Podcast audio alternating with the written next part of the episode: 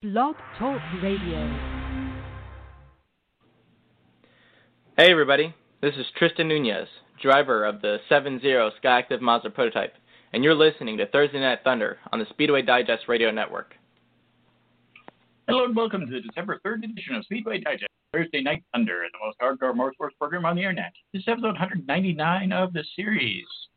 Tonight we will be reviewing one of the strangest years ever, 2020. We'll be touching on some important motorsports news, celebrating the year that was, and preparing for whatever challenges and changes 2021 will bring. Who would have guessed that nearly five and a half years ago, today, we'd be here, perhaps for the final time on Blog Talk Radio. I've stated that a few times recently. I'll go over that again at the end of the program. Talking about a pandemic, YouTube, and other podcasts. Definitely not me. It's been a fun ride, and I look forward to whatever is to come.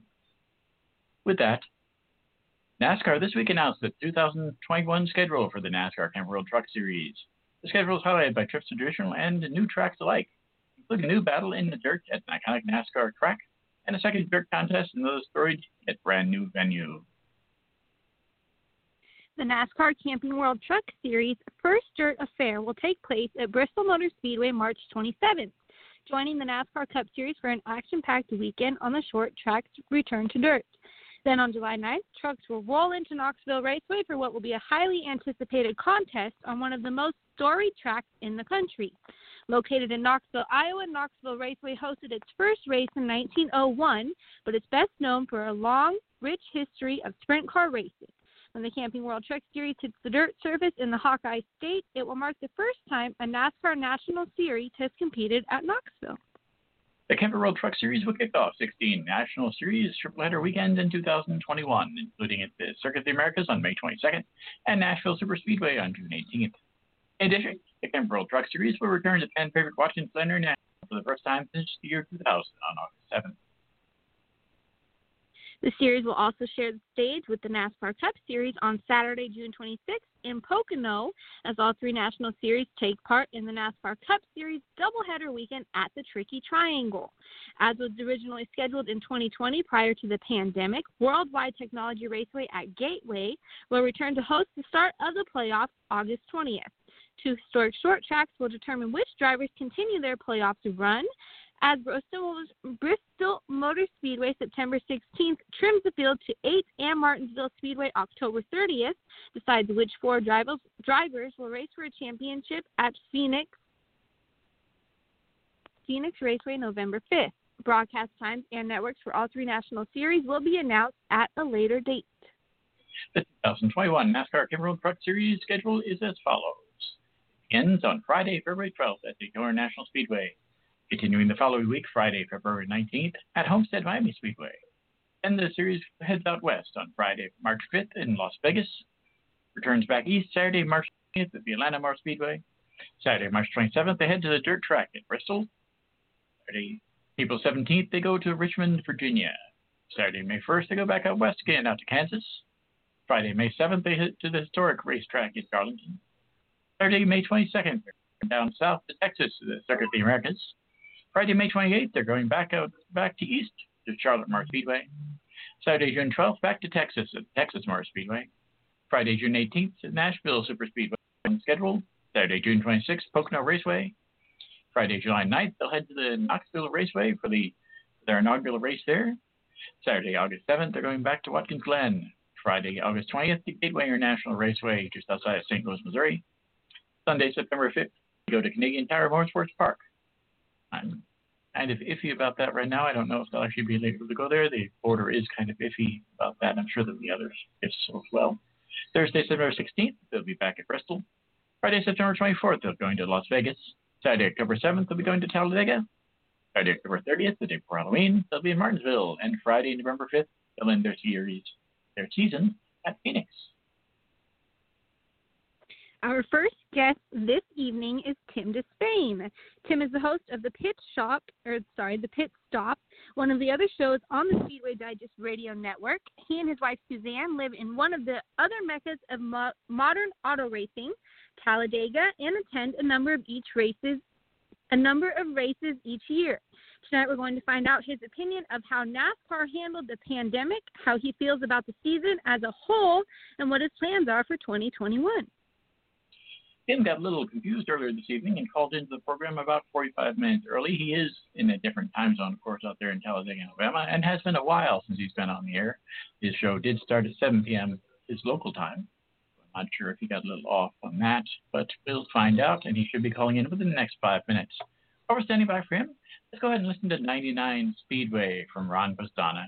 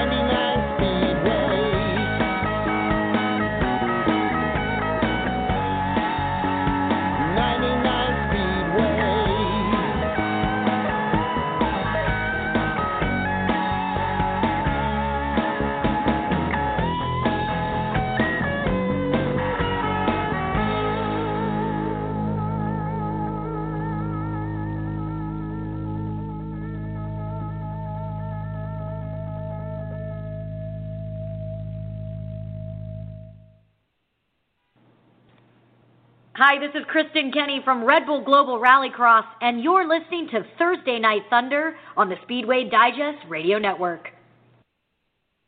We're still standing by for Tim Disspain to call into the program. We have just sent him a message to remind him of the time, and hopefully he's on air in a few moments. While we're standing by, let's go ahead and, and talk a little bit about the, the future of the program. As I alluded for the past few weeks, uh, this will probably be the last episode here on Blog Talk Radio. Uh, next year, we'll be going to a different a different online website to do the weekly program. It'll probably still be at the same time, probably still be the same format, about the same, about an hour long most of the time, and it'll still discuss racing news with an occasional guest from outside the Motorsport community. Um, we're hoping to resume the show sometime early February of 2021. That is our current plan. Again, that could change depending on the on the nature of the global pandemic and all that other happy stuff there. But we are planning on resuming in early February. Now, as I as I stated, I am not sure yet as to which online platform we be going back to starting in 2021. There are a lot of options out there, and some of them are, are really, really highly rated. Others of them probably get a little bit of a bad rap, but they're pretty good sites nonetheless. Now, I will let you know which site we're going to be on on the Facebook page at uh, the Thursday Night Thunder. That's facebook.com slash SD Thursday Night Thunder. I'll probably also mention it on speedwaydigest.com in the racing news section, as well as mention it on my my personal blog, the Football Plum's Fantastic Finds, and I'll put it on Twitter and all the other stuff like that, Facebook and all that. As soon as I know, you will know. Hopefully, it'll be a good a good platform. It'll be a good fit for us. Blog Talk Radio has been very good for us the past five years. It's had its share of gremlins and other sorts of fun stuff, and pretty pretty good. Um, and if you're interested and you have a lot of time in your in the next few months, which some of you probably do, the the uh, lockdown procedures and all that, depending on where you are, go ahead and listen to all other 199 episodes of the Speedway Digest Thursday Night Thunder, including this one, on blogtalkradio.com slash Speedway Digest Radio. All of them are, are available there. Some of them are relatively short. I do have a couple that probably skipped because we had some technical issues here and there, but hopefully it all comes together and you can listen to it. I think most of the most of the uh, most of the episodes do have a full description they at least list who was on the program. Um, we've had an amazing variety of, of people on the show up to this episode, um, and including this episode as well. Um, we've had people from all different aspects of, of motorsports, including Formula E. A while ago, we had a full team for the Delta Wing on the program one time. That was awesome. I talked to all different people at the same time, which was really, really funky. They were all on the same line. It was, it was kind of fun. And we've gotten to talk to people from Formula One a couple times. We've gotten to talk to people from ARCA a lot. And I, thank all the people here from Speedway Digest for setting of those up, including Tim Disspain, as well as the uh, the Rowdy Maglite, who once had the show here on the Speedway Digest Radio Network. That's kind of awesome too. And we're going to go ahead and give a short, give him a couple more minutes here. Call in and I was just informed that our next guest is standing by. Great. Time for way too long here. but let's go ahead and give him a couple more minutes. And with that, let's go ahead and listen to another selection from Ron Fasana and the pit crew really quick. Let's listen to Full Throttle.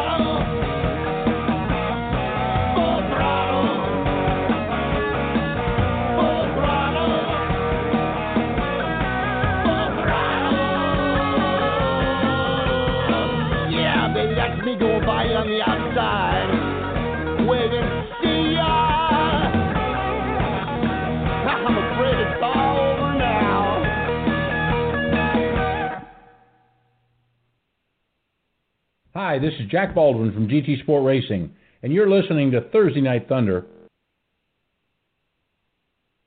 It appears that Tim's had some issues going on this evening, so unfortunately he won't be joining us. If he does, he might be joining us a little bit later in the program. We'll see how that goes.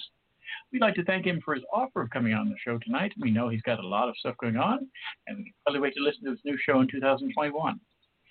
He'd post a little bit about that on Facebook, and we'll go ahead and post more information about that as it becomes available. That will also be posted on the Speedway Digest Thursday Night Thunder Facebook page, as well as being shared on other aspects of social media. Our next guest for this evening is Kyle. For more than five years, Kyle, along with his wife Mary and daughter Jessie, have documented their love of theme parks, auto racing, ride attractions, concerts, food, and travel with the world through their YouTube channel, View from the Cheap Seats. Kyle has also shared his knowledge of haunted attractions through his podcast, The Four Hauntsmen. With COVID 19, his channel has changed and adapted, bringing viewers along for the journey. Tonight, we are pleased to welcome him to the program. We tried to have him on here for a little while, and tonight everything seems to have aligned perfectly. So let's go ahead and welcome him to the show. Hey, So how are you doing this evening? I'm doing great. Sorry about your first guest not showing up, but you get the booby prize here, I think. there we go. First off, how'd you get in, how'd you de- decide to first get involved in YouTube? So, uh, my daughter was uh, a, wee teenager at the time uh, that we started the channel, going back uh, just about six years ago now, and uh, we had attended a convention in Orlando uh, called Playlist Live, which is geared towards uh, YouTube, and kind of after being there uh, for a, a day or two and seeing the you know quote unquote celebrities attending, I said, you know, we could do this.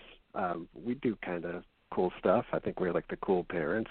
I think at that time, um, but Jess uh, didn't necessarily agree and kind of threw down the challenge. And you know, like who would want to watch uh, old people or family? And uh, you know, we kind of just hit the ground. And it was initially a thing of kind of disproving uh, that that anyone can do this if you got a phone, if you got a camera, if you know, any any other type of equipment. And we documented the things that we were doing, and it's kind of been like uh, public home movies and taking people along for the ride, and it, it's been a great experience uh, being able to share things with folks. Of all the places you've been with the channel, which is your favorite and why?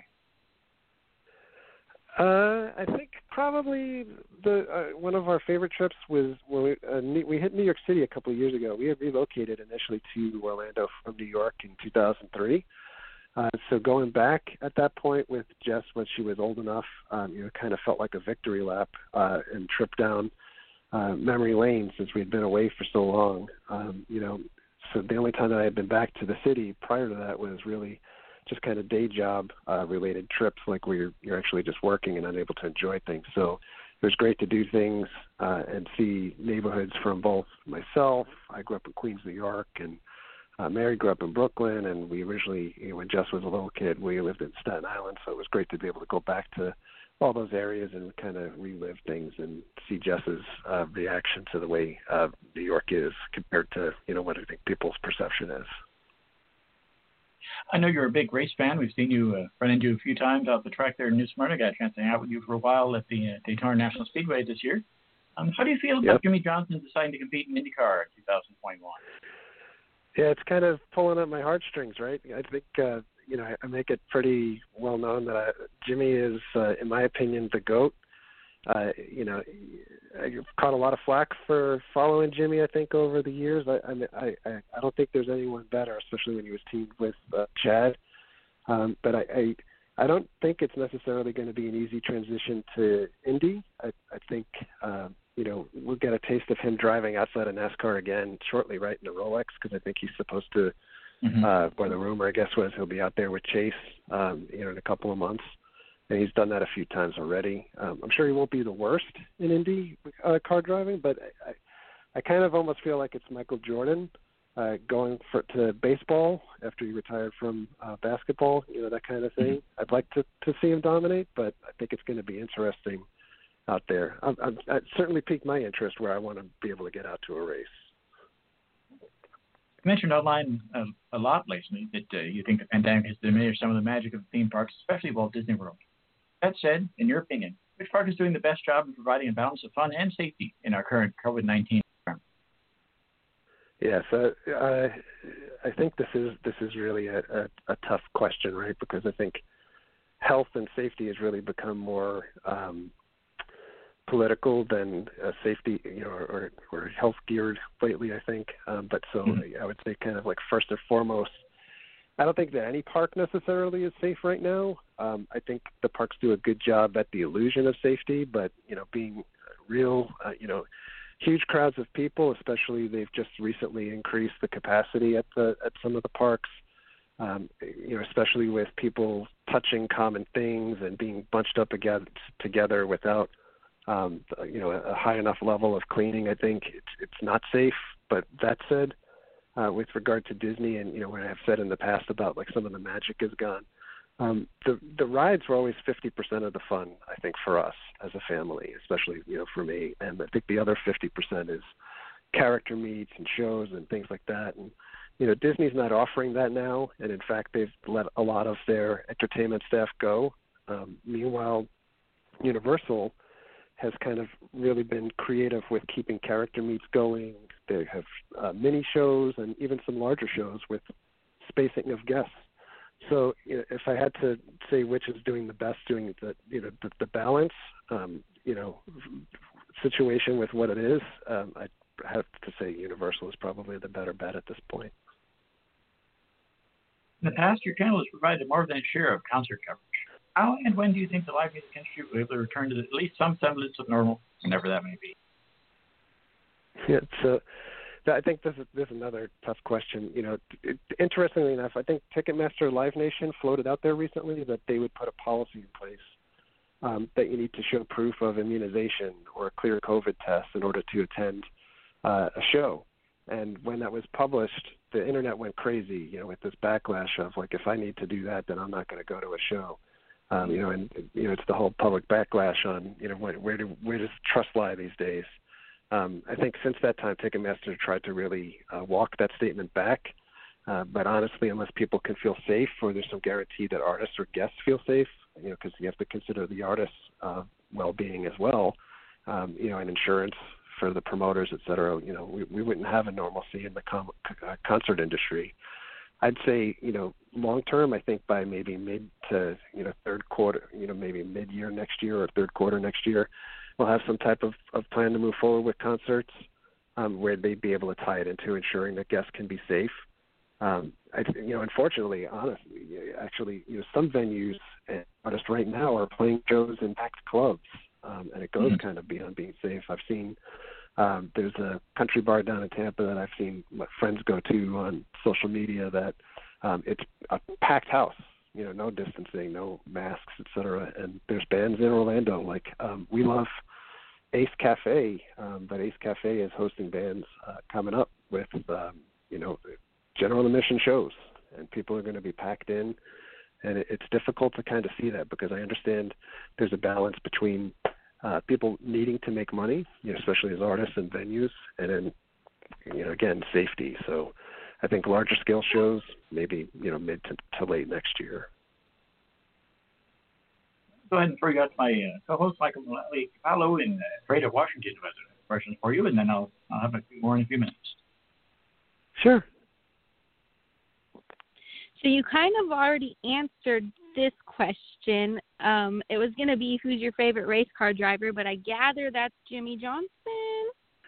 So yeah, it's Jimmie Johnson has has brought a lot of joy, especially you know I think um, you know, Adam may know a little bit more from like social, you know, streams and stuff. I, I don't follow a lot of winners, you know. So following Jimmie and seeing his his career be what it is is, you know, kind of like the shining star in the teams or or folks that I follow. Um, but I'd say, you know, all time drivers. It's Jimmie. It's um, Richard Petty. Growing up was a, was a huge uh, driver for me. That's kind of that was my gateway into racing, following uh, Richard Petty, um, and then uh, from there to like Rusty Wallace.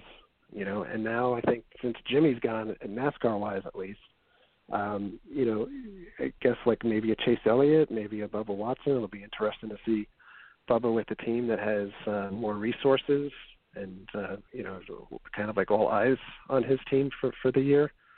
So it'll be really interesting next gen racers and see, you know, getting. I feel it's really a sign of like getting old. I think when you have to keep choosing new drivers because the the ones that you just accept as you know you're to watch them forever and they they go off into the sunset. And if you could try your hand on any racetrack in the world, which one would it be? Uh, I you know I'd say 100% of the time it would be Daytona. Like Daytona is the mecca of racing, right? It's um, when I moved to Florida, that was one of the first places that we had to go and visit and do like a track tour and everything. It was you know it's, coming out of the TV set to you, you know, and you know Daytona. I I, I would love um, to to be able to race on the the Daytona track. It's hollow ground. Um, you know, other tracks. I, I I still love watching Watkins Glen also. Um, you know, and if I've you know historical tracks, probably Rockingham would would be up there as well. And where has been your favorite place that you've traveled for material for your channel? Sure. Um, outside of New York City and and uh, you know heading back to what you know New York City always kind of be home. Um, went up to Vegas. I loved Vegas.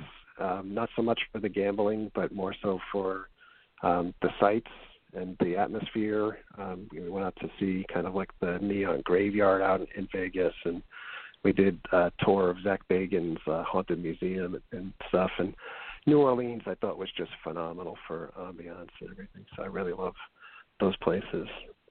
Any place that's new kind of goes into that bucket, or places that I haven't been before, always my next favorite place. Well, my final question for you this evening: Where do you think your next big adventure will be next? Yeah, I, I'm honestly not sure. I think because of things being so uncertain with COVID, we're kind of limited to road trips at the moment. Like I'm a little hesitant to get on a plane at this point, so um, you know, I've kind of thought maybe like a drive, you know, driving tour uh, up the coast to go through theme parks, maybe in the spring. You know, hit some of the the other parks out there and kind of bounce from state to state for a week or two. So that's that's kind of what we're we're thinking about. Of course, Daytona for the 500 was was going to be like the next big thing that we were planning, and and ironically, you know, tie into the the show, you know, we looked at like tent camping and stuff for the the 500 week, and then you know, it only took uh, me looking up uh, what the the cost was and trying to plan out tickets and everything for them to come back and announce the the next day that they were going to limit capacity and everything for the race. So I think that kind of all got uh, shoved aside for a little bit. Yeah, I was. We're going to cover that in a, in a few moments. We've got the uh, more details about the uh, the changes in in the plan for Daytona. Hopefully, they still have the Roar before the Rolex 24. As of right now, it seems like they're going to have that, but that will probably even have a little bit of changes as well.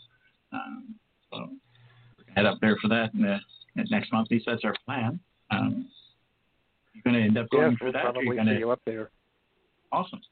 That's the that's always a really cool thing. I think that the fact that there there've been so many changes in the in the rules for IMSA, we'll end up with a, a actually a little bit bigger field for the Roar for the point four this year than they had last year. Awesome. See that? Yeah, it's just it's that that is really exciting. I mean, you know, it's I think it's just exciting at the fact that I need to get back to the track and see some more racing. You know, because it's kind of that lull period at this point where you know we're just kind of sitting and waiting.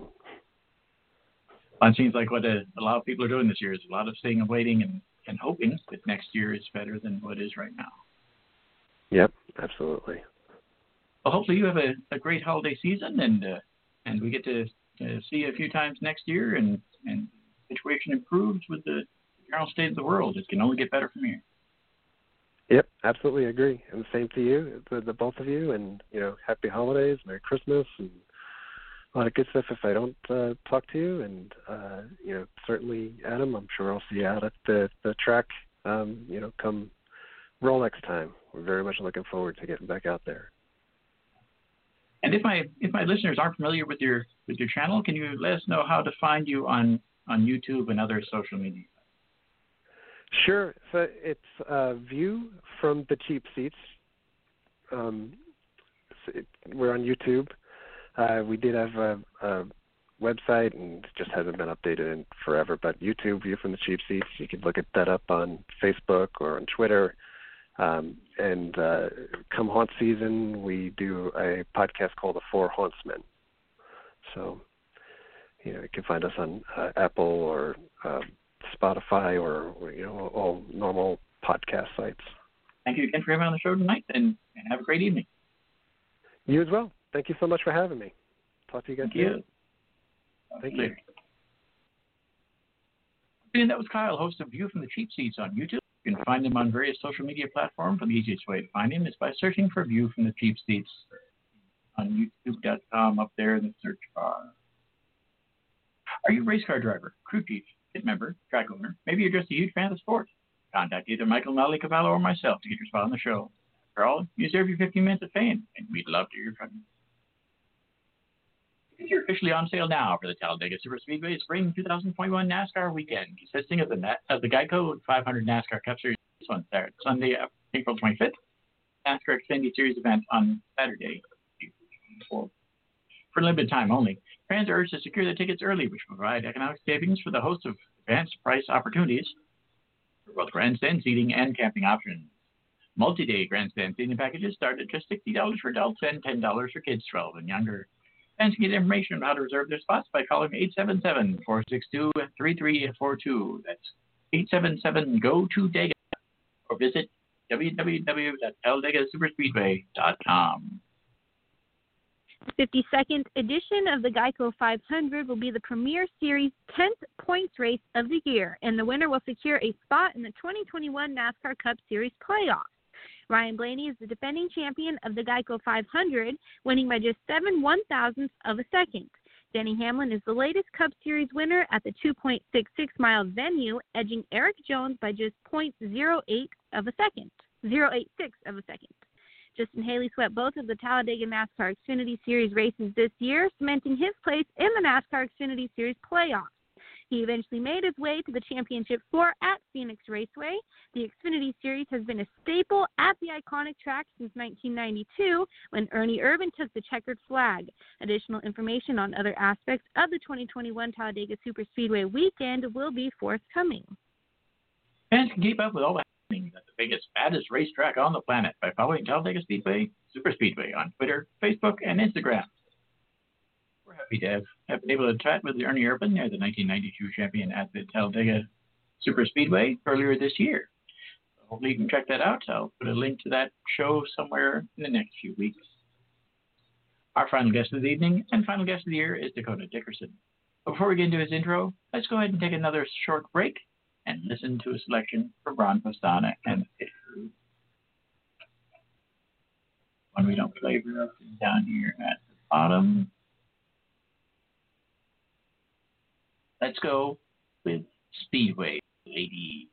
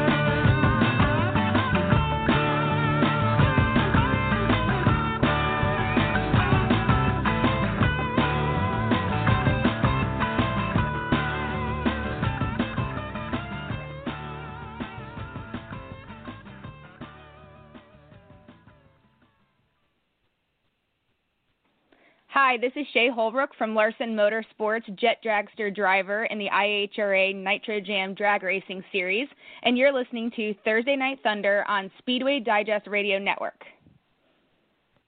As I stated this evening, a few months ago, our final guest this evening, and indeed the final guest for 2020 is Dakota.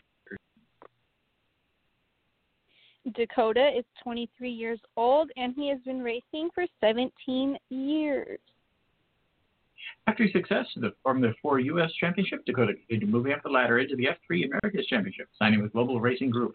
Baker staying settled throughout the season, racking up wins and podium finishes, which secured the team and drivers championship. In the middle of the year, Dakota was offered the opportunity to transition into sports cars in the IMSA Prototype Challenge category, running with a new team, MLT Sports. and the team were able to win during their first event together and go on to secure another top five finish later on in the year. We are now very happy to welcome Dakota back to the program. Hey guys, thanks for having me on. Hello, how are you doing this evening? Doing well, doing well. Just uh, sitting in a hotel out in New Orleans. Actually, we're out at NOLA Motorsports Park with uh, VRD and the F4, F3 coaching some young talents coming up through the ranks. First off, uh, 2020 has been a year to remember, and for many, try to forget. How this unique racing season helped you to make a to become a better driver going into 2021?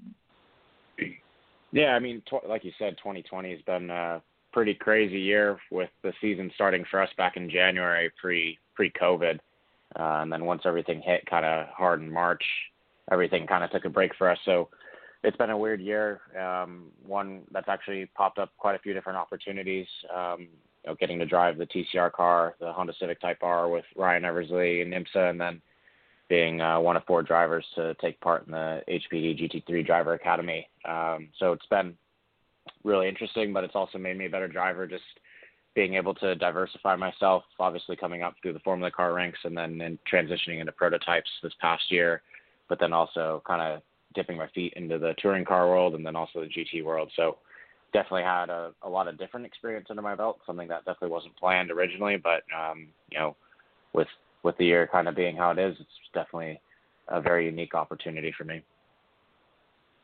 I know if you're like a lot of other sports car drivers, the uh, your plans for next season are still kind of in flux. But what are your current concrete plans for 2021? Yeah, so we'll be doing the uh, IMSA Prototype Challenge Championship, so the standalone series similar to 2020 uh, with MLT and the new Ligier JSP 320. So the, the IPC Championship allows you to run either the, the current car, which is the uh, the 2015 version, or the updated model of the P320. So we'll be running in the in the newer class, and then also uh, you know have our our sights set on the horizon of running into the uh, WeatherTech Championship, hopefully in some select events in 2021 to get ready for the 2022 season. That leads me right into my next question. With IMSA announcing earlier in this season that they will be integrating the P3 category into some of the events with P2 and DPI, are you planning on entering any of these races? Do you think it will diminish the quality of the PC field overall? So I think for for us, at least at MLT, it's in, in the early part of the year, it's going to be difficult to just make the jump up into uh, into the WeatherTech Championship. Obviously, it's a whole different ball game running with those guys, and it, it it definitely takes a lot both on the driver and the team side of things to do that properly. And and you know, speaking with the team, we all have the same goal of winning a championship and and winning races along the way. So in order to do it properly, I think we just need a little bit more time. So this year 2021. Uh, we'll definitely be looking at some of the races at the at the end of the year. Maybe the Glen Petit Le Mans is right. You know, we're based basically right at Road Atlanta, so doing that track and that race would be fantastic. Especially looking on to 2020, trying to do the WeatherTech full time, getting some experience there. But our primary focus is going to be on prototype challenge, and like you said, obviously having the same car running in two different classes, kind of two different series uh, on the same weekend I think is definitely going to change the dynamic of the prototype challenge field. Uh, I think you're going to see a lot of new teams going into the WeatherTech Championship. A lot of teams coming over from Europe that have run that car over in ELMS and and other places come into WeatherTech with some experience on the car and, and you know get going right away. Riley uh, Riley Motorsports they've obviously committed to a one car effort. I think they're going to be coming out with their driver lineup soon and maybe a multi car program. So there's a lot of new teams coming into WeatherTech. I think you'll see a lot of the same teams in IPC running next year. Even some of the guys that, you know, like K2R, for example, I think they just recently came out and said that they're looking at doing either a two or three car program in IPC with the potential of doing a few select races. So I think you're going to see a very similar field in IPC next year with a lot of new teams coming into the WeatherTech ranks.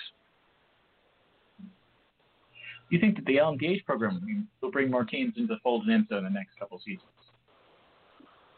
For sure. I think um, the platform itself is obviously very attractive for manufacturers. Just looking at the consumer market and you know the way things are going with the hybrid market in the auto industry, I think it's definitely an incentive for the auto manufacturers. And then on the team side, being able to have a platform that can run across multiple series across the world uh, is is one very cost effective, but two, it's also very unique because you can share uh, you know, you can share a lot of the information from one series to another, and even if you have two different crews, two different sets of drivers running the same car, it's all very transferable. So I think you're going to see a, a pretty significant bump in the DPI LMDH car counts when that comes comes out, and obviously I think it'll be interesting to see how that trickle down effect, uh, you know, affects the, the market and the GTD, the GTLM ranks um, because obviously a lot of those manufacturers that are going to be playing in the in the LMDH ranks are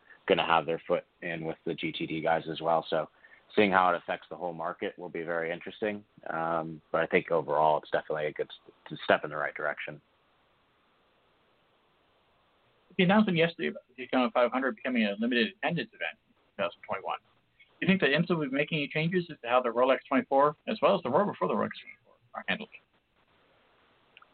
I'd be curious to see. I mean, obviously with with IMSA being a part of NASCAR, NASCAR owns IMSA. I would imagine that uh, that you would see something similar. I know when COVID was first starting to happen, uh, and when they had to cancel a lot of our events, part of the process of allowing us to race again was actually getting a lot of data from the NASCAR event. So NASCAR was one of the mm-hmm. first racing, you know, one of the first sectors in motorsport to get back to racing. And a lot of the data that NASCAR was collecting from those events was getting passed through to IMSA. And that was kind of how IMSA determined how to operate. That was part of what how IMSA determined to operate their events in, in the future. So I would imagine you'd see something similar. Um, I think, you know, for for the Roar and the 24, it's a little bit of a different dynamic because the weekend is stretched so much longer relative to the you know to Daytona. But I would imagine you're going to see something similar. Well, go ahead and throw you out to my co-host Mykkal Mulalley-Kapalo out in the Greater Washington, who has a couple of questions for you as well. So my first question is, what is something you have learned from the sport that has helped navigate you through life outside of it? I think the biggest thing is just being grateful for for every opportunity that comes your way. I mean, I'm I'm a pretty pretty lucky guy to be able to do what I do. Um, it's a very unique sport, and I'm you know very fortunate to be able to live out my dream and and having that optimistic outlook on life as well has has been really helpful for me. I think racing is a sport that definitely uh, it kicks you down and, and can beat you to the ground on a lot of the bad days. But at the end of the day, a bad day in racing is still a, better day in a lot of different uh, a lot of different aspects than any other life that I could have. So having that positive outlook has been you know very very critical for my for my day to day life as well. And if you were to start your career over again, what's one thing, if anything, you would do differently? I think the biggest thing is is starting my career off in in cars a bit earlier. It's amazing how different the sport is just in a matter of five years and how much it's changed in such a short period of time. But when I started racing cars, my very first uh, professional race, if you want to call it, was was through the Team USA scholarship in in 2015. Uh, that was coming straight out of racing in Skip Barber, and I was 18 at the time and you see a lot of the guys that are you know creeping their way into the top ranks of of junior formula and and uh, into the top ranks of, of motor racing in general, whether it be IndyCar, F1, you know, whatever it is. The age has gotten so young that you know some of those guys are 18 by the time they make it big time. So for me, I think making that transition from karts to cars a lot younger would have been something that I enjoyed, and and it's really cool now being kind of having a, a driver coaching role uh, as well with Velocity Racing Development, and they have an awesome academy program that takes you know, 12, 13 year olds out of go karts and gets them ready to go racing when they're old enough. And seeing a lot of these young drivers develop some of the skills that I did when I was older and helping them develop those skills is is really rewarding. But definitely at the same time, I'm super envious of them because I'm like, you know, if I would have just done this, you know, something could have changed. But again, kind of going back to your first question, having that positive outlook, you know, still at the end of the day, we're won back-to-back championships in F4 and F3, Team USA driver, get to race in IMSA next year. Definitely a very lucky, very lucky man. And so 2020 has been a journey for everyone, but what's one expected challenge that you proudly overcame this year? I think there's been a lot, uh, honestly. I mean, 2020, like you said, has been crazy, um, and and the challenges that I've faced are are nothing compared to those that have obviously lost loved ones and have gone through a lot of the struggles that we've seen. But um, you know, it, for for me personally, I think a lot of it's been on the racing side, having to start a season, you know, get get ready, get the ball rolling. We were we were testing at Sebring, uh, you know, like two days before they shut that race down, and having to do that huge like mental reset mid-season is, is it sounds simple but it's so challenging because you you don't know what the next step is and then when you kind of dip your toes back into a race weekend it's it's a completely different experience not having any fans there and and not really knowing, you know, what the next race looks like. And um, that's definitely been a huge mental challenge for me this year. And I think we've done a, a great job managing that. There's been a, a lot of small things on the logistical side, just even getting guys into the country. Like the, you know, I, was, I got very, very lucky this year having a fantastic co-driver with Dean Baker at Daytona. And unfortunately, he couldn't show up to the rest of the events with the, you know, border crossing in Canada. And I got extremely lucky again with a, another great co-driver with Dominic Cicero. Uh, did a fantastic job in the remaining five events, and honestly was probably one of the quickest bronze drivers, if not one of the quickest drivers in the field. So, you know, managing the hurdles and, and overcoming them, and again, trying to just focus forward on on the challenges has been super critical. But you know, it's been uh, a struggle to say the least, but it's also been exciting to overcome that. And my final question for you this evening for those of us who can't drive above 55 miles per hour without risking a speeding ticket, can you describe the feeling you get being in control of a precision driving machine that travels at speeds we cannot even begin to imagine? yeah, for sure. I mean, it's um, the fact that I have a hard time describing it is part of the reason why I love it because it's it's an and it's an experience that's honestly is super super hard to describe. It's very euphoric. Um, it's amazing because when you think about it, it's just a machine that you're bolted into, and at the end of the day, it should be simple, and it it shouldn't it shouldn't be super. You know, I don't know. I I I just feel like when when you're at the limit of the car, it's giving you so much feedback. It's like communicating with a person, which is so interesting to me. Like when you're traveling at 140 miles an hour around a corner or 180 miles an hour in a straight and you're getting ready to brake, the car is talking to you like you would, you know, like you'd talk to another person. It's giving you so much information and so much feedback that when you're truly in sync with the vehicle that you're strapped into, it's it's really an amazing experience. Whether that's through what you see, what you feel, what you hear, what you smell, it's like every everything. When everything aligns, it's such a euphoric experience. It's it's nothing like I've ever experienced before, which is part of the reason why I've done it since I was six years old for 18 years now. Since uh, yesterday was my birthday, so yeah, it's been uh, it's an amazing experience. I've, I've def- definitely been fortunate to be along for the ride. Well, I wish you a very happy belated birthday. Hopefully, you uh, you get a an awesome late birthday present by by winning in Daytona next. Early next year. yeah, that would be perfect. That would be perfect. Yeah uh, hopefully we get a chance to chance to see you there at the Roar, or maybe even at the at the Rolex. If not, maybe we can have you back on the show and and you can talk a little bit about how the experience was there. Absolutely, for sure. Always enjoy being with you guys. So thank you for for the opportunity, and yeah, for sure. Hopefully, get a win at Daytona and, and get some good news for the next episode.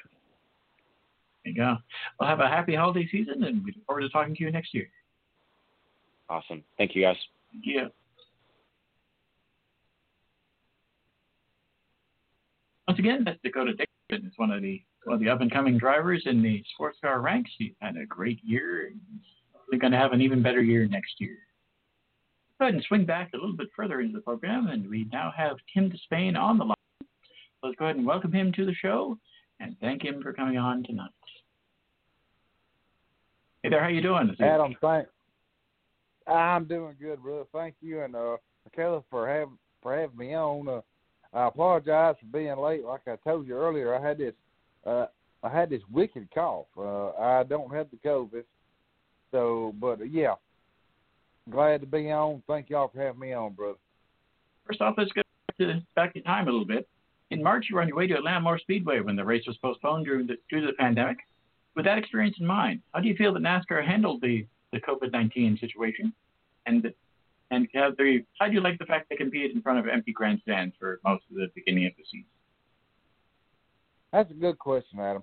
Uh, you know, you, like I mentioned, uh, I had texted you. I think you and Susan and I we were headed to uh, Atlanta Motor Speedway uh, back in the spring, and they had moved that race down because NASCAR sent everything out west. They'd done the West Coast swing, and then they come back here. And uh, like I said, Suzanne and I, we were headed to uh, the Atlanta Motor Speedway. Uh, good people over there. Uh, Jason Bigsby, uh, a good guy there, the the PR guy. But but but we were headed there just to make everything short.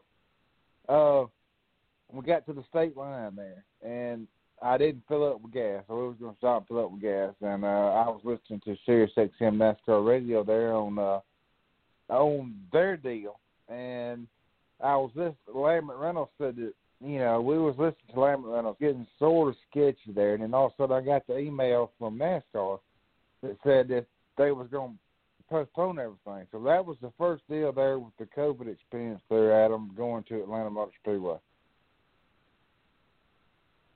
that was a that must have been quite the deal, and I I'm happy that it uh, that you didn't get all the way out there and have to turn around and go back home. Uh, that wouldn't have been much fun. That's right. I, you know, we got lucky. Our hotel room, Suzanne.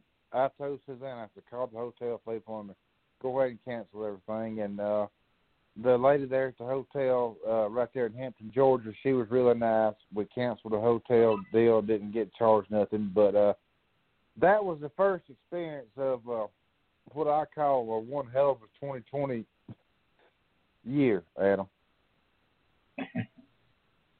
Going into that a little bit more, the the whole world seems to stopped spinning when the pandemic first gripped the nation, including the production of the Pit Stop Radio Show. You mentioned all plans to return to the air in 2021. Can you tell us a little bit more about that?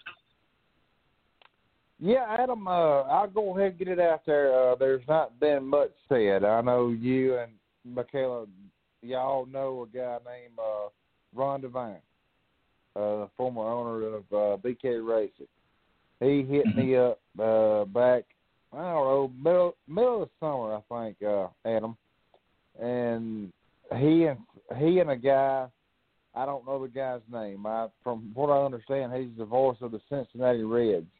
They're going to do a uh, a, a podcast deal there and they wanted Suzanne and I to be their NASCAR podcast, our their number one podcast deal. So uh, we've talked along, and Ron Devine is he's getting his website together, like uh, you know Stephen has updated up mine. But uh, it's gonna be a gonna be a big deal next year, brother. We're gonna come back uh, kicking some ass, brother. It's gonna be Suzanne and I on the the Ron Devine and BK Racing uh, podcast next year, brother. Be cool. How do you feel about the fact that uh, Kevin Harvick, who was the winningest driver during the regular season, wasn't even able to make the top four by the championship round this year? Well, you know, Adam, uh, Steven and I, Steven Wilson at SpeedwayDigest.com, me and me and him text a lot, and uh, Kevin Harvick. To go back to your question, Kevin Harvick, you know, he uh, he won the most races this year, and he was dominant. But I like the I like the format that uh, NASCAR has put out there, and it sort of lets everybody get a chance to you know be in the be in the chase. Uh, Adam, I mean, you know, it's just uh, it's just an awesome deal. And unfortunately, you know, Kevin Harvick won the most races, like I said. But then again, you got Chase Elliott, you've got Joe Logano, you've got Brad Keselowski, you got all these big name drivers that are sitting there waiting, chomping at the bit. And I like it that NASCAR has done it like this because it's it's I don't know, Adam. I mean, you can probably put it in better perspective than I can. It's like it's like you're chomping at the bit, waiting to see what's going to happen next. And I think that the I think the fact that the chase is a little di- bit different animal than the rest of the year, and there's some teams that do a lot better preparing for for their chase than they do for the regular season. I'm pretty sure that that's what the deal with Kevin Hart with the Kevin Harvick a little bit, but with Chase Chase Elliott definitely. Chase Elliott had a great chase this year, and he, he was the guy who was on top for the, the latter half of the season, and that's why he won the championship. That's right. I definitely agree. And uh, to give a big shout out to uh, Chase Elliott there, uh, the Dawsonville Pool Hall up there, they rang the bell again. Adam. Know, I know that the that there was some talk earlier in the year about NASCAR being a having some problems filling up the grandstands before COVID started, and uh, they didn't have that problem as much in the in the fall because they they reduced their capacity such. But do you think that they'll? How do you think that they can improve the sport in order to ensure its survival and success going into the future? Well, that's a good question, Adam. I mean, you know, we're going into 2021, and this COVID 19 stuff, it's just getting worse and worse and worse. And everybody in the sports industry, you know, NASCAR, as far as NASCAR, Major League Baseball, uh, NBA, uh, NFL, everybody's trying to grab a hold to how that they can handle this situation. But I think NASCAR has been over and beyond what every other sport has done. Uh, to talk about that, uh, NASCAR has uh, the last. I I got to go to one race this year, Adam. I got to go to my home track here at Talladega Super Speedway, and Stephen Wilson SpeedwayDigest.com. He uh, he flew down, and he and I went out there, and we had to fill out. We got emails from uh, NASCAR. We had to fill out all this COVID nineteen stuff. Have we been exposed to all this stuff and all that? To sort of throw that out there to answer your uh, question. Then when Steve and I go to the track, went when we, when we went to the track here at Talladega, we had to go through four checkpoints, and I applaud NASCAR for what they're doing. They here at Talladega, they allowed twenty percent capacity on Sunday only, and Steve and I got to go to Saturday and Sunday, but we went through all these checkpoints, and I don't, I don't say that they're doing anything wrong, Matt, uh, Adam. But everything went really, really well, and I just hope maybe next year we can get back to. I know it's probably not going to be within the next couple of months, but maybe in midsummer uh, we can get back to everything going back normal, and get you know maybe get our COVID nineteen vaccines. Whoever wants to have them, but uh, it was a very interesting year last year, uh, Adam. Like I said, uh, Stephen went to, I, I think he went to Daytona, and he went to Martinsville and a few more, but it was very limited media access. But uh, I did get to go to one race last year. Was from my home track there, here at Talladega Super Speedway with my good friend uh, Russell Branham uh, PR director there, which he's now PR director for the Southeast region NASCAR. But uh, it's uh, it's been a weird 2020, Adam. sure has. And, uh, and hopefully next year's better. Hopefully it'll uh, it'll improve. Let's go ahead and, and toss you out there to my co-host in Afraid of Washington, who has a couple of questions for you as well. Okay. So if you could drive on any racetrack in the world, which track would you drive on, or race at? Race at, I meant. Sorry. Well, Michaela, uh, I've uh, I've actually went around Talladega Super Speedway back in 1980. three eighty four in a in a dump truck. Uh, I was working out there at Talladega, and I got I got dared to put that dump truck up on the up on the thirty three degree bank in there, and uh, maybe Russell Branham's not listening to this, but uh, the dump truck I got it up to to eighty three miles an hour. Uh, I went I I went into turn one and two with the dump truck at eighty three and come all the way down to the thirty two hundred back thirty two hundred feet back stretch and come into three and four and uh that was probably my most memorable moment on, on a racetrack. Was in a, was it was in a dump truck back in 1983 at Talladega. Well, that sounds like a really good time. Um, so we know that you're fond of Talladega, but if you could pick any NASCAR race to attend, which one would you attend? Well, Michaela, I've been to uh, I've been to Homestead, I've been to Vegas, I've been to like I said, Talladega, I've been to Atlanta, I've been to Kentucky, been to Martinsville, been to Richmond, and I've never went to a road course. So probably one of my one of my tracks that I would love to go would be uh Watkins Glen Watkins Glen International. International go to a road course because I've I've never seen a road course. Um, and when you're when your show returns back to the air, what is going to be one of the first topics your listeners can expect you to discuss on your show? Well, like I told uh, Adam, uh, uh, I've been in contact with uh, Ron Devine, former BK Racing owner there, and uh, the NASCAR Cup Series. Started talking to him back in the day, and uh, we're probably going to do some stuff. Uh, I can't really unveil everything right now, but uh, it will be on the on the Ron Devine BK Racing Radio Network, which it probably won't be BK Racing, know, because they uh they uh lost their deal there in in the Cup Series. But uh we're going to join Ron Devine, and there'll be more details coming out later. But I can't I can't throw everything out right now, man. If you understand what I'm saying. Well, my final question for you this evening I've read a lot of stuff on Honda being thrown around as a manufacturer for NASCAR. Do you think Honda could potentially be the next manufacturer for NASCAR?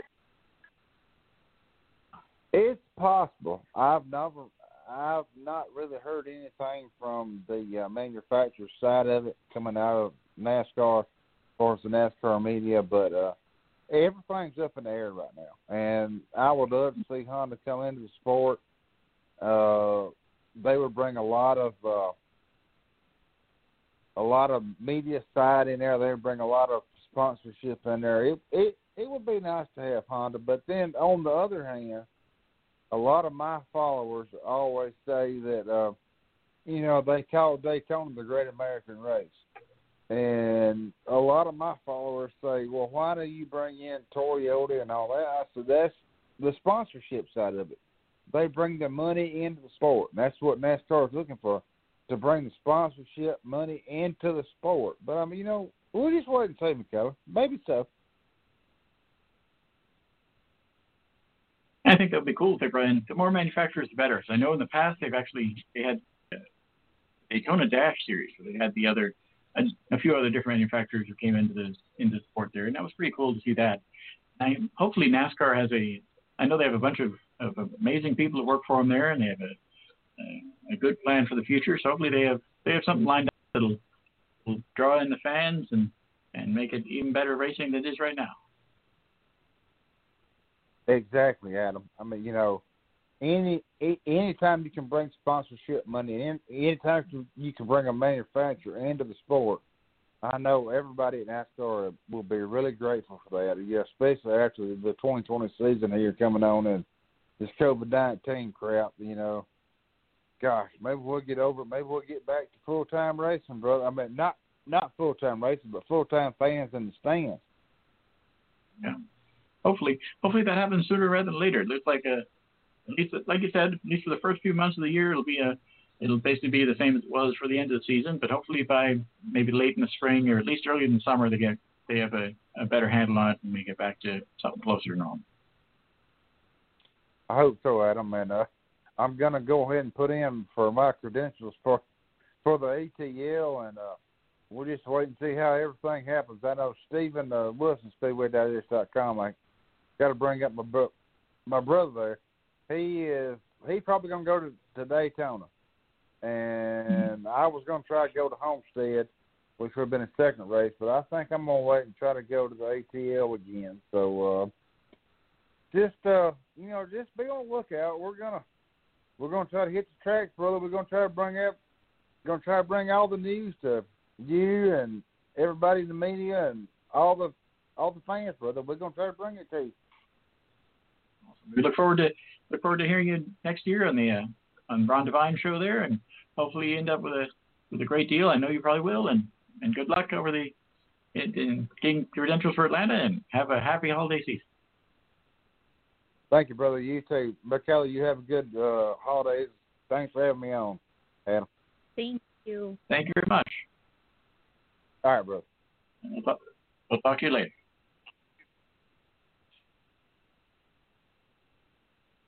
Once again, that was Tim Disspain, the former host of the Pit Stop Radio. He's going to be on the Ron Devine show starting next year. He doesn't have a lot of details to share with us, but he did share us the, the basics there, and look forward to hearing a little bit more in the future.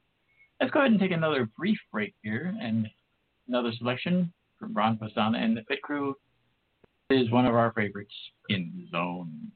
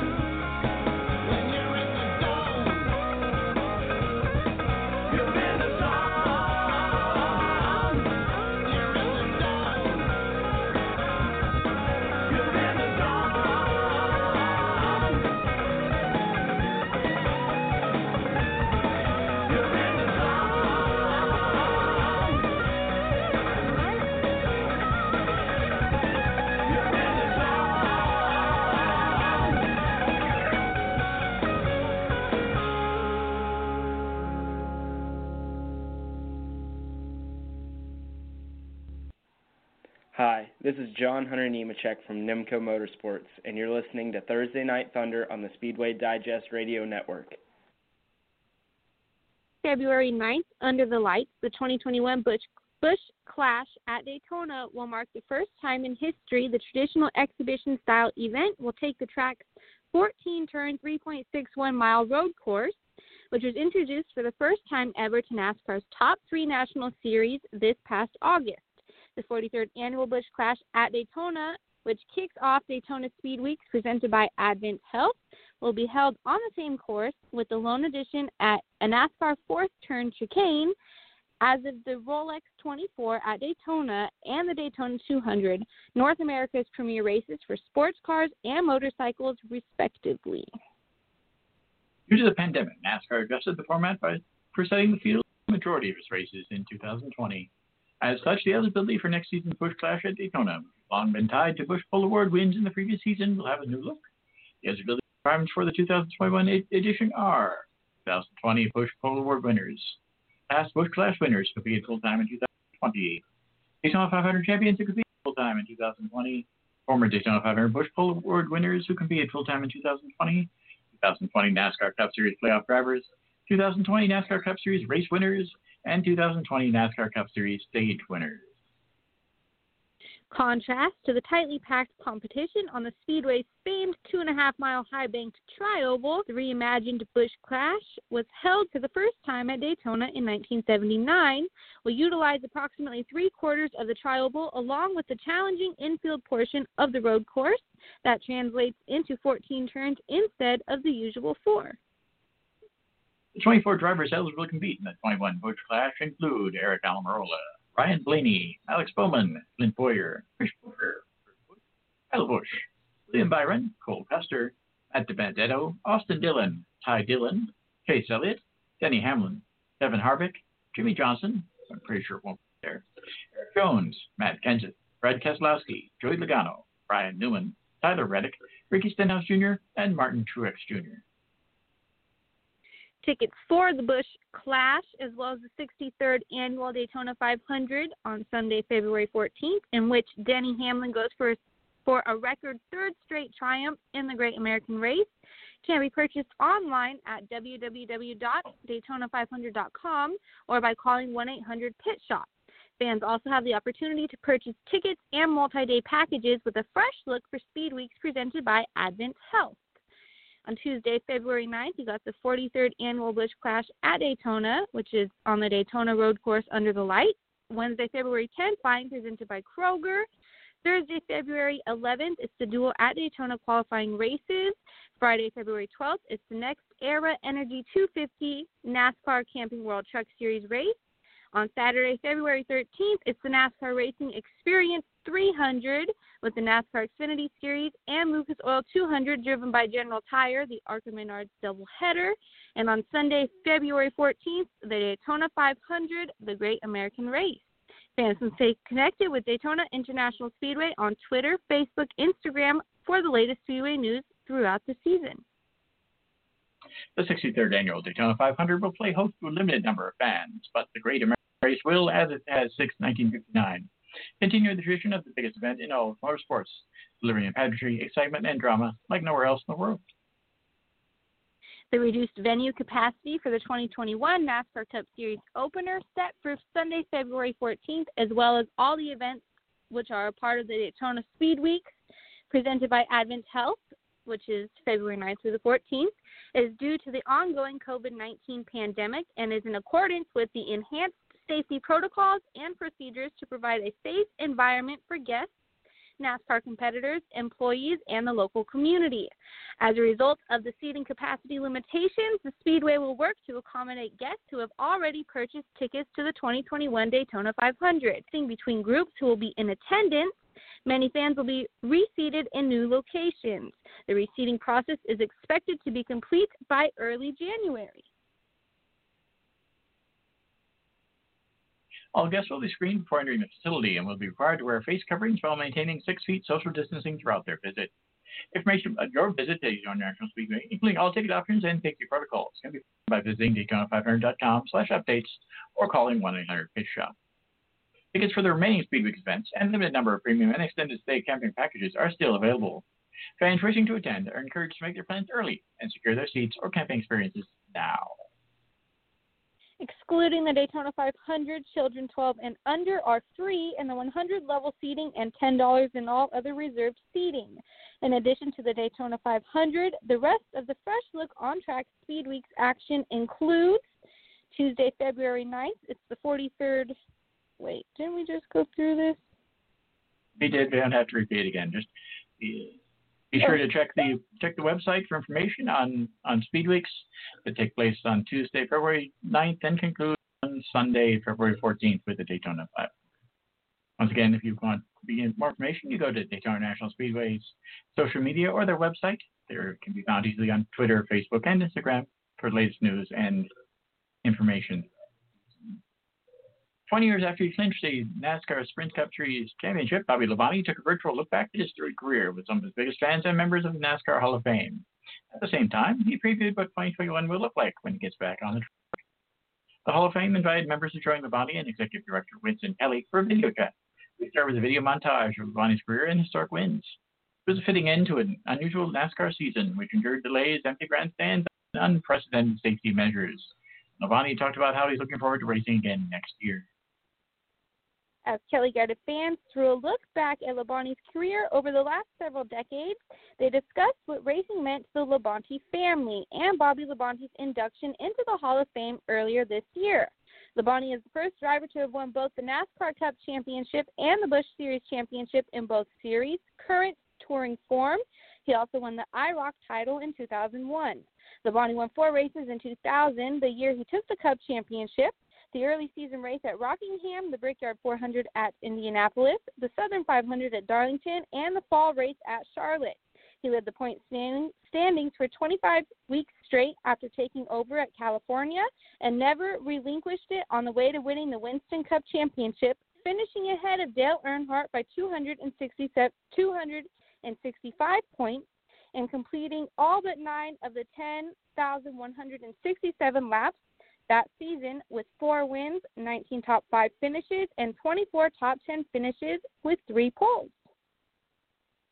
Be sure to look up our interview, our recent interview with Bobby Labonte on the show about a month ago. But you can check that out at Speedway at uh, blogtalkradio.com slash Speedway Digest Radio. It's one of the one of the last several shows. It is listed in the description. Be sure to check it out. They're back season absence, Chip Ganassi Racing, together this time with Cadillac Racing, is set to return to the IMSA WeatherTech Sports Car Championship in 2021. It figures to be a potent partnership between them, CGR, and Cadillac. Found as a collective nine IMSA championships and more than 75 IMSA wins, including a dozen overall and class victories in the Rolex 24 at Daytona. It's not as if CGR wanted to watch IMSA from afar this season. It's just that Ford brought the pro- pro- proverbial curtain down on its Ford GT program and a partnership with CGR that produced a baker's dozen of WeatherTech Championship GT Le Mans class wins, not to mention an historic class win in the 2006 of Le Mans at the conclusion of the 2019 season. With no clear path forward, CGR opted to sit out the past season with an eye on 2021 and beyond. The opportunity to return to their roots, competing for overall wins in the Daytona Prototype International class, was certainly attractive, all the more so doing it in collaboration with Cadillac. The partnership with Cadillac is in keeping with CGR's modus operandi, operandi of teaming with different indie rival manufacturers across multiple racing platforms Next year, CGR will defend its 13th IndyCar championship using Honda engines, field a pair of Chevrolet Camaros in the NASCAR Cup Series, and, of course, campaign a Cadillac DPI in the WeatherTech Championship. I didn't give you any hard racer names to come out this time, but I did put a Latin phrase in the last paragraph. there you go. It's a growth that, along with the Whelen Engineering, Action Express Racing, and JDC Miller Motorsports team, We'll see the CGR team with Cadillac preparing for the upcoming 2021 WeatherTech Championship. And to be sure, CGR is gunning to win races and championships frequently over the next couple of years.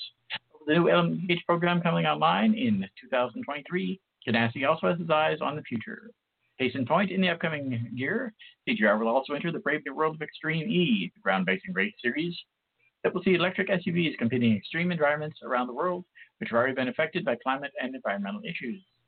The five race schedule is designed to highlight the impact of climate change and human interference in some of the world's most remote locations, and to promote the adoption of electric vehicles to help preserve the environment and protect the planet with events scheduled for far flung corners of the world, including Greenland, Senegal, and Nepal. Extreme E is sure to expand CGR's international reputation. As well, Ganassi hopes the return to sports car racing will eventually take his team back to a more er, conventional international lo- locale. Lo- locale? That's it. Well, it's almost time to end our our season here on Speedway Digest Thursday Night Thunder. Once again, we'd like to thank you very much for your support over the past five and a half years and look forward to hearing to seeing you again next season. As I stated, we're going to be back sometime in early to mid February. The final date is not yet to be determined, neither has the, the website we're going to be back on, but I will keep you informed on the Speedway Digest Thursday Night Thunder Facebook page as well as other social media. Be sure to check out past episodes of Thursday Night Thunder as well as the other shows on the Speedway Digest Radio Network at blogtalkradio.com slash Speedway Digest Radio. You can also check out the show on Facebook by searching for Speedway Digest Thursday Night Thunder in the search bar.